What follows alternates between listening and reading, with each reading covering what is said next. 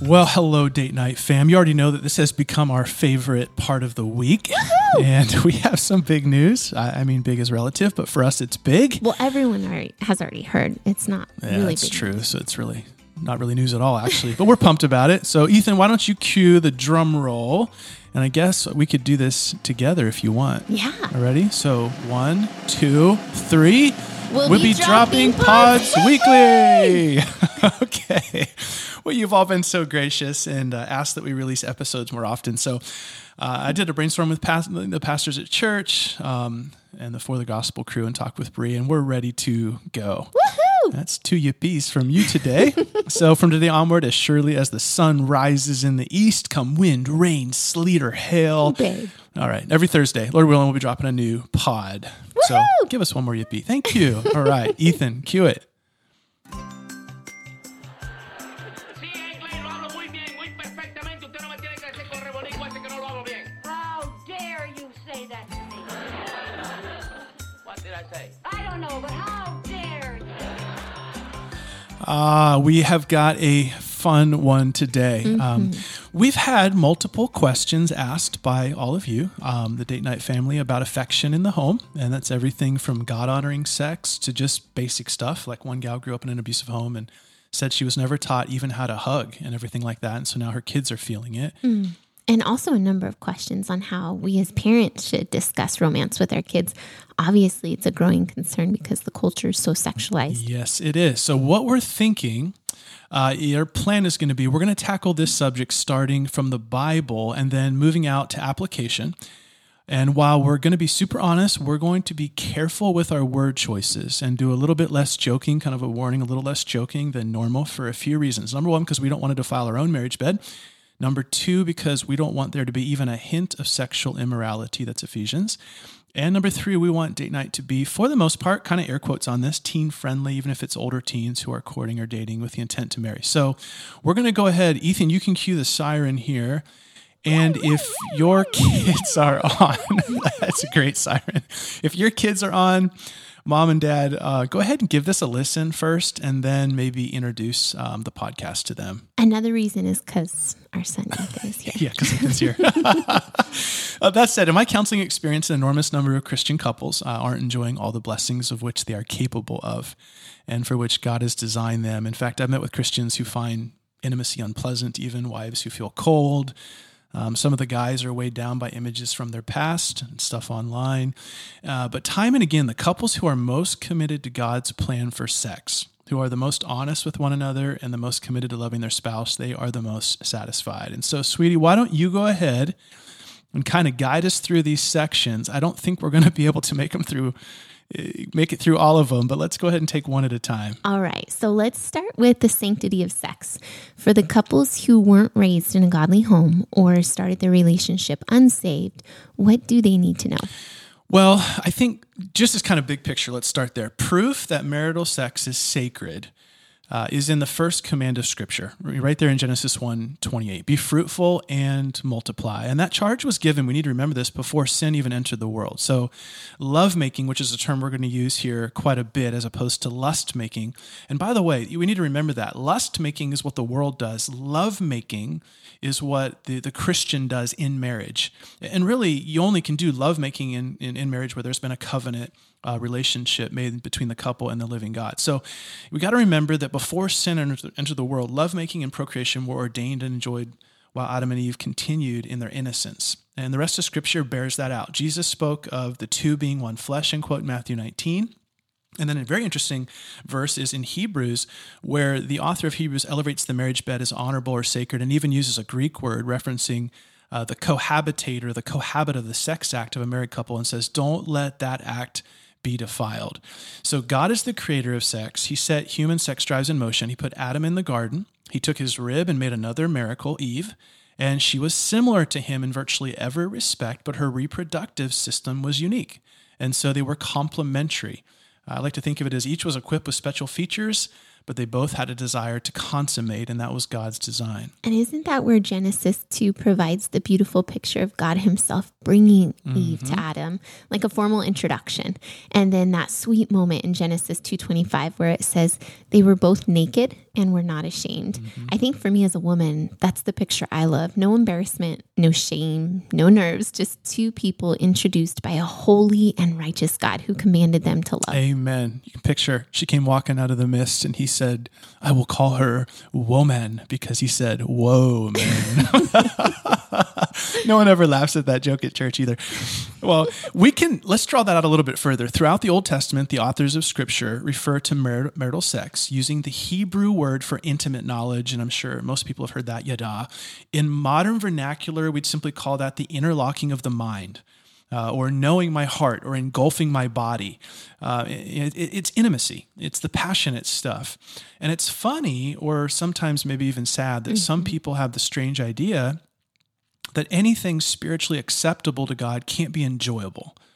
And when actually the opposite is true. For Christian couples, you've heard the old saying, pray together, stay together, but it's also pray together, play together. there's, hmm. there's a real bond when the spiritual life and the physical lovemaking come together. So, are there some key scriptures couples can read together? Absolutely. The Song of Solomon describes it well. In fact, uh, couples, if you want to do something very enjoyable, go read chapter four of the Song of Solomon together uh, and, and get a good commentary. Um, not a commentary that kind of pushes it into allegory for the church, but a commentary that analyzes it literally. And as you read chapter four, you really begin to see this marital love explosion in the pages of Scripture.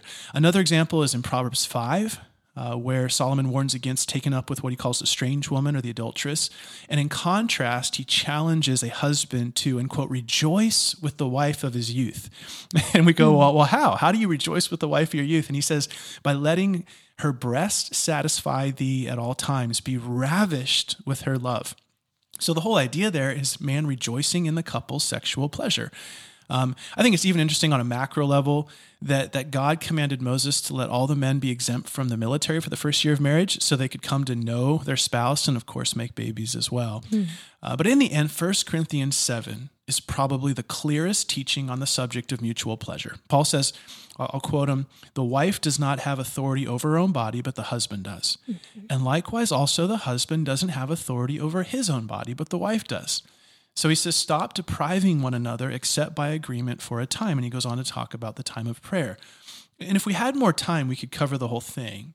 But in short, there's four principles there, and you know we could write these down. Number one is both husband and wife have sexual needs and drives. Paul's clear on that. Number two, when we get married, we forfeit control of our body to our spouse. Number three, both partners are forbidden to refuse meeting their spouse's needs. And then number four, obviously, like Hebrew says, the lovemaking act in marriage is wholeheartedly approved by God. So those mm. are four beautiful, clear, concise principles that we get there. Yeah, from and 1 I feel like I could add a little encouragement here for the Yeah, wives. yeah. We've talked to Christian couples who struggle in their sex life, and often it came down to the fact that they've never learned God's design or had been sexually active before marriage.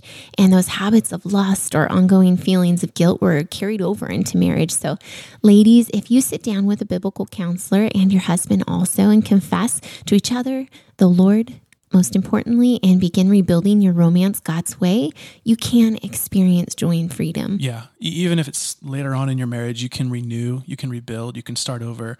Um, so let us kind of summarize the sanctity of sex. Just the kind of the clear biblical position, the foundational position, is that God designed it for the fireplace of marriage. It's an external expression of an internal covenant. And obviously, when it's out of the fireplace, the way that the world teaches it, the house burns down, it causes so many issues. But inside the fireplace, it's beautiful, it's warm, it's enjoyable, it's transparent and exciting. And that's the gift that God gave us. Um, I like to just think of it the way I already said it the world does lust making, but only Christians really can do love making. All right. Well, that's a good place to make a turn. So let's say we have a date night couple, Can we give them names? John and Sally. John, Tom, Tom. Tom and Tom and Sally. Sally. By the way, if you're a Tom and Sally and you're out there, we're not picking on you. We're just making these up. So Tom and Sally, okay, a date night couple. Got it. recently saved. Minds are being renewed. They're coming to understand the beauty of God's design, but are still trying to figure out their differences, especially younger couples. So Tom and Sally are younger. Mm-hmm. Tom and Sally are age 24, Let's 26. say that. Yes. Okay. All right, Tom. Awesome. What's the first thing they should be aware of? Uh, I can already tell this is going to be a two part episode. I got a lot to say. I don't know if you'll remember this, but we counseled a couple who was struggling because of previous sin in their life. They got married and then they still, you know, they they they had had previous partners. They just they weren't jiving and she wasn't feeling pleasured and she was insecure because of his past. And they finally settled on a motto. Do you remember this? Expectations breed what is it? Frustrations. Frustrations. Yeah, expectations breed frustrations. I do remember that. The whole issue for them was learning to communicate because Mm-hmm. they were still under the old Hollywood idea, and like much of us, Yep. where the music, Music starts, starts. the lights Yep. fade, and it's all just magic. Yep. They, they'll never tell you what happens after that. But this couple, they weren't talking, sharing, and laughing, and just being friends. They'd never learned how to communicate, and I think that's what made me really think of this this answer to the question. The primary issue that I sense from young couples when they're coming into the church is. Some of them have never heard anything from their church at all. Some of them have only heard what the world has said about just do whatever you want. And so they, they don't even have a bar for how to communicate. And so I think issue number one is always communication. True love is viewing life through your spouse's lens and loving them above yourself. And that's the same when it comes to the bedroom. You mm-hmm. really can't make love with the body until you've made it in your mind. Does that kind of make sense? Mm-hmm. It's got to be about the other person.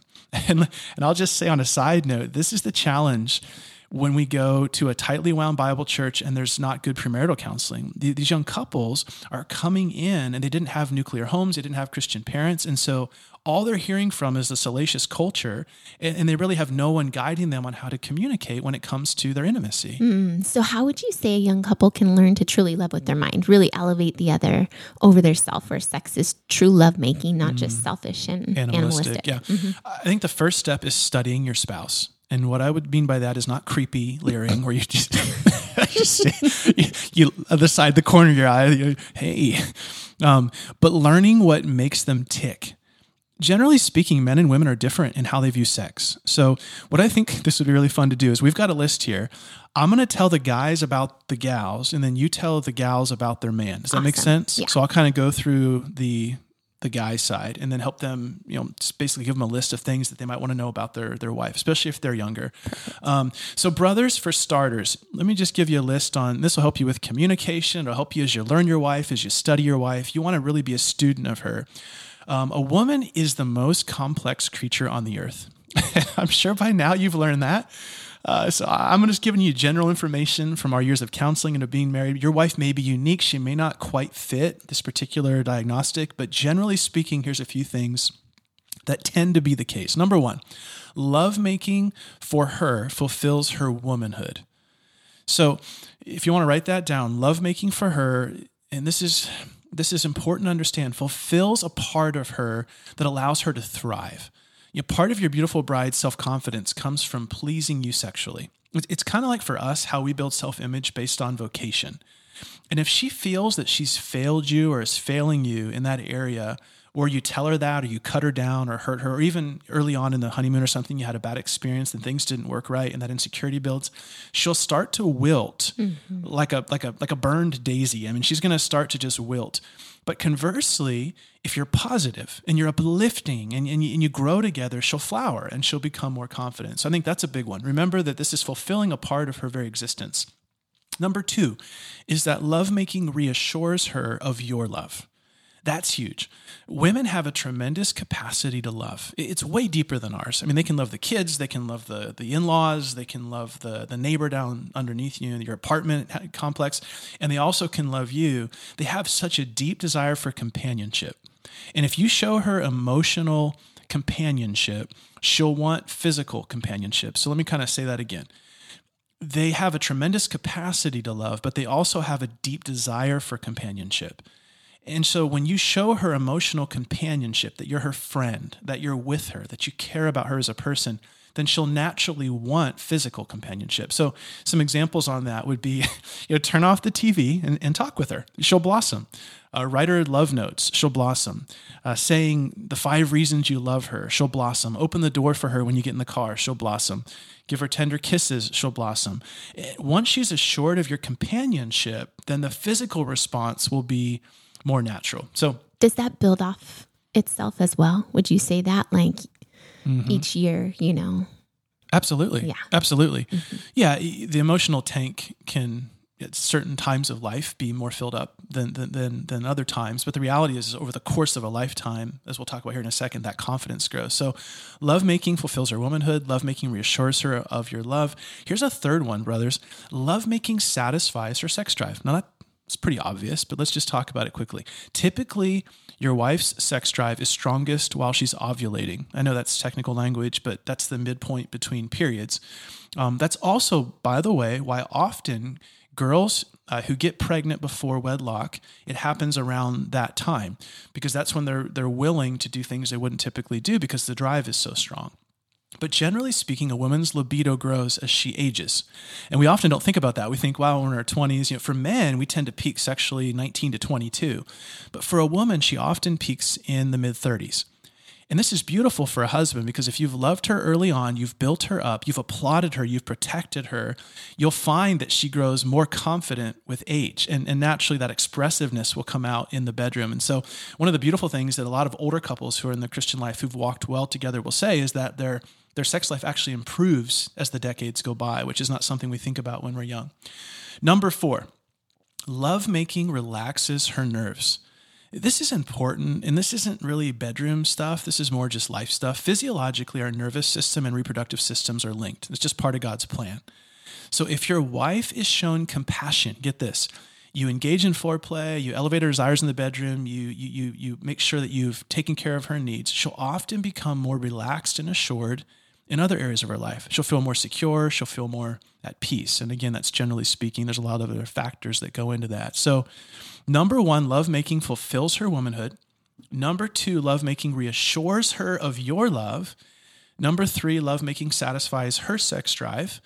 Number four, lovemaking relaxes her nerves. And then here's here's a last one, and this is really important. Lovemaking is where she feels oneness. Uh, if it's done God's way, you, you two are going to spend your lifetime pleasing each other. Mm-hmm. And you're sharing memories together of satisfaction and laughter and relief and release eh, behind that closed door. I always like the picture of um, Song of Solomon when he talks about Engedi and fleeing to the hills of Engedi. And it's like this, it's like this safe harbor. Mm-hmm. you know, you got the crying kids outside and you know sometimes they're sick other times neighbors are rapping on the door you know mom's calling but when you escape to the bedroom it should be a safe place, a place of harmony, a place where it's just for the two of you. And that's the one thing that you don't share with anybody else. Everywhere else in your life, you think about it, we share our spouse. But that's the one area uh, in the the act of intimacy and lovemaking where where that person's not shared and so that's what reassures her that you guys you guys are one and so those would be five things just to go over them again lovemaking fulfills her womanhood it reassures her of your love it satisfies her sex drive it relaxes her nerves and is where she will ultimately feel that that oneness with you that the Bible repeatedly speaks of being one flesh. Love it. Okay, sisters from the gal side. So our husbands are all different, but generally speaking, here are a few things to remember as you seek to love him. Number one, love making satisfies his sex drive. Generally, our husbands have a stronger sex drive than we do. Typically, ours is sporadic, while theirs is pretty constant. And God designed it that way so that they would be leaders more aggressive and without being too blunt. And uh, let me let me just interject. I know everyone's tired of hearing me talk. They want to hear you because they always say that. People sent me messages like, "Let Bre talk more." Um, just from a biological standpoint, God made your husband to produce a semen buildup, say every 48 to 72 hours. And so depending on his schedule and anxiety levels and his age, you know, that's about the time frame that typically, you know, a man wants to release that. So Thank that's just a side note. That. Yeah. That's very helpful. Especially in the early years. Don't be surprised if he desires regular sex. He's not a caveman. It's just a normal part of God's design. He's not a beast. All right, number two, lovemaking fulfills his manhood. Men have a fairly strong ego, and if your hubby doesn't feel manly in his own eyes, he'll start to feel incompetent or unmotivated and even depressed. And part of that is sexual frustration, it could be. So if you willingly make love to your husband, it will encourage him. And especially after a defeat of some kind, your lovemaking will help him bounce back. And a quick side note it's okay to show him that you enjoy it, it's okay to tell him what's good. That's not unselfish. You know, joyful. That's not selfish. That's unselfish. Right. Yeah, joyful. Yeah. That's an unselfish, joyful way of applauding him. Yes, Yeah, definitely. yeah. Number three, lovemaking enhances his love for you. Because your hubby has been given a strong sex drive and a conscience, the joy of that sexual release without provoking his conscience will enhance his love for the person who makes that possible. And in God's plan, there's only one person on earth that can do that you. So, sex really is a spiritual blessing for your husband. Did you want to jump in? I just think that's important to to kind of pull that out a little bit, flesh that out a little bit. That is such a huge point to think that when when our conscience and alarm bells are is firing before we're married, the reality is is is that even if people are suppressing the truth, they know there's something about this relationship that's not the way it's meant to be. So people are involved, and then there's not only the concerns of STDs and the physical uh, consequences. There's also just the emotional baggage that comes, the insecurities, the doubts. This person's never going to call me again, and all that happens. They suppress it, suppress it. But then in marriage, you have this beautiful opportunity for your husband to feel fulfilled and manly and to have these needs met without any point of his conscience or yours as a woman um, being under restriction or feeling guilt or shame.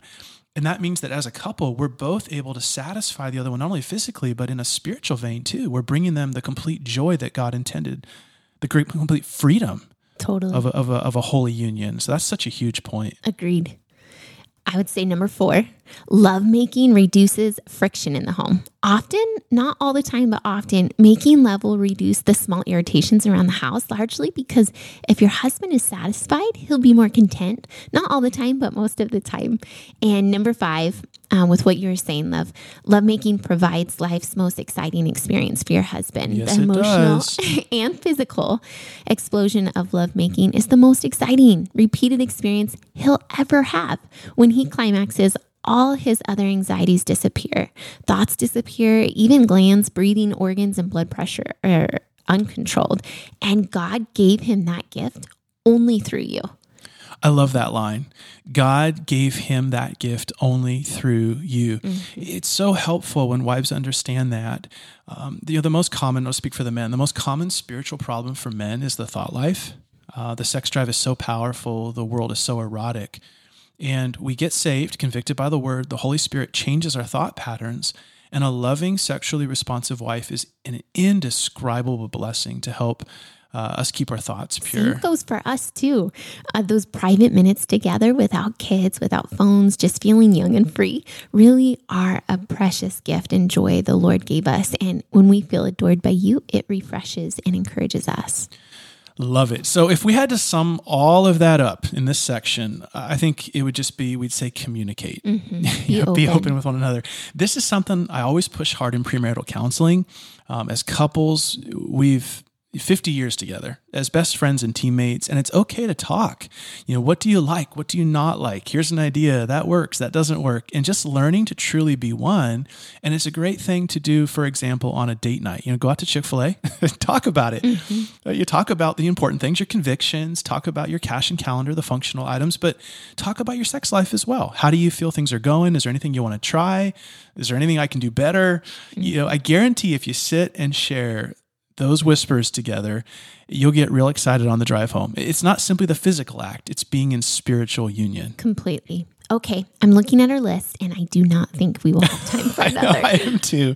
We're gonna have to um, we're gonna have to do another episode on this next week. Yes. Um, we have. Let's see. Here's the future topics we need to get to: the art of lovemaking, differences between husband and wife in lovemaking, the key to feminine response. That's a big one. Some common questions that we get, and even how to teach the teens. How do you talk to your teens about uh, what true marital lovemaking is. Uh, and real quick, if you're looking for a good book on this, marital romance, there, there's a good one. It's old, uh, but it, it's been around a long time. It's been used by a lot of people. It's Ed Wheat's book called Intended for Pleasure. That's by Ed Wheat. It's called Intended for Pleasure. And, and again, it's dated. Probably you'll get a black and white cover of some kind, but it is super helpful. So, anything else we need to talk about today? Where are you taking me for date night tonight? Oh. Chick fil A. Oh, yeah. Ethan's like, ooh, gross. I know what that means now. Well, hey, we're out of time. So, for all of our date night family, we hope this has blessed you. And we hope you'll tag us in a few date night pics. And let's go ahead and ask the Lord's blessing on this very important marital topic. Heavenly Father, thank you for the gift of marriage and of marital intimacy. Help us to be selfless and thoughtful and compassionate and happy, always enjoying and never defiling the marriage bed. We pray that you would do this for us in Jesus' name. Amen. Amen. Well, we will be back next Thursday with part two on this topic. A big thanks to Ethan, our producer, woo woo, everyone at Mission Bible Church, the team at For the Gospel, and you, our date night family. See you in 168 hours. Leave a review and keep living for the gospel and fighting for, For the, the family. family. Love you.